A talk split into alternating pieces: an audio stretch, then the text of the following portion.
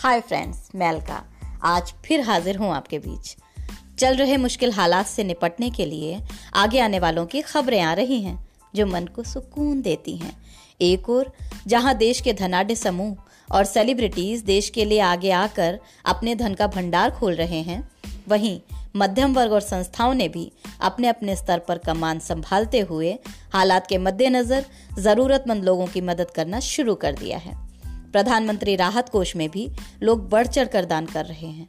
आज से रोज मैं आप लोगों को इनके बारे में जानकारी देती रहूँगी, ताकि मन को तसल्ली रहे कि आज भी मानवता ज़िंदा है और इसे बचाने के लिए वक्त पड़ने पर लोग आज भी आगे आते हैं।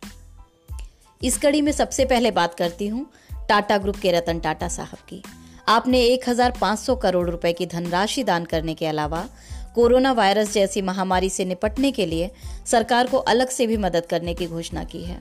इसके साथ ही टाटा सन्स, जो कि टाटा समूह का ही हिस्सा है, उन्होंने कोरोना वायरस की एक्टिविटीज़ को सपोर्ट करने के लिए एडिशनल एक हज़ार करोड़ रुपए की मदद करने की घोषणा की है।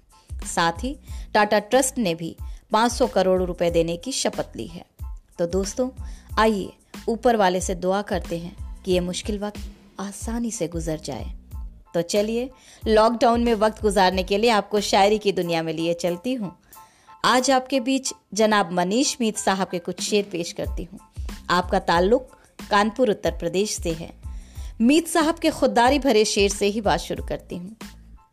घिरकर हमारी छत पे जो बारिश नहीं करते घिर कर हमारी छत पे जो बारिश नहीं करते, उन बादलों से हम भी गुजारिश नहीं करते। एक मतला चंदा शार और सुनिएगा। वैसे तो कई बार हुआ है। वैसे तो कई बार हुआ है। अब के शायद प्यार हुआ है। आँसू आहें उलझन तड़पन। आँसू आहें उलझन तड़पन। फिर जीना दुश्वार हुआ है प्यार मोहब्बत के प्रश्नों में। प्यार मोहब्बत के प्रश्नों में दो और दो कब चार हुआ है। और जिस दिन भी तुमको देखा है जिस दिन भी तुमको देखा है, सच मानो, त्योहार हुआ है। दोस्तों, आज का सफ़र यहीं पर ख़त्म करते हुए मीत साहब के ही चार मिसरों से के साथ आपको छोड़े जाती हूँ। जब ख़तरे में सर होता है, दुनिया भर में डर होता है। घर सबसे बेहतर होता है, घर तो आखिर घर होता है। अलविदा दोस्तों स्टे एट होम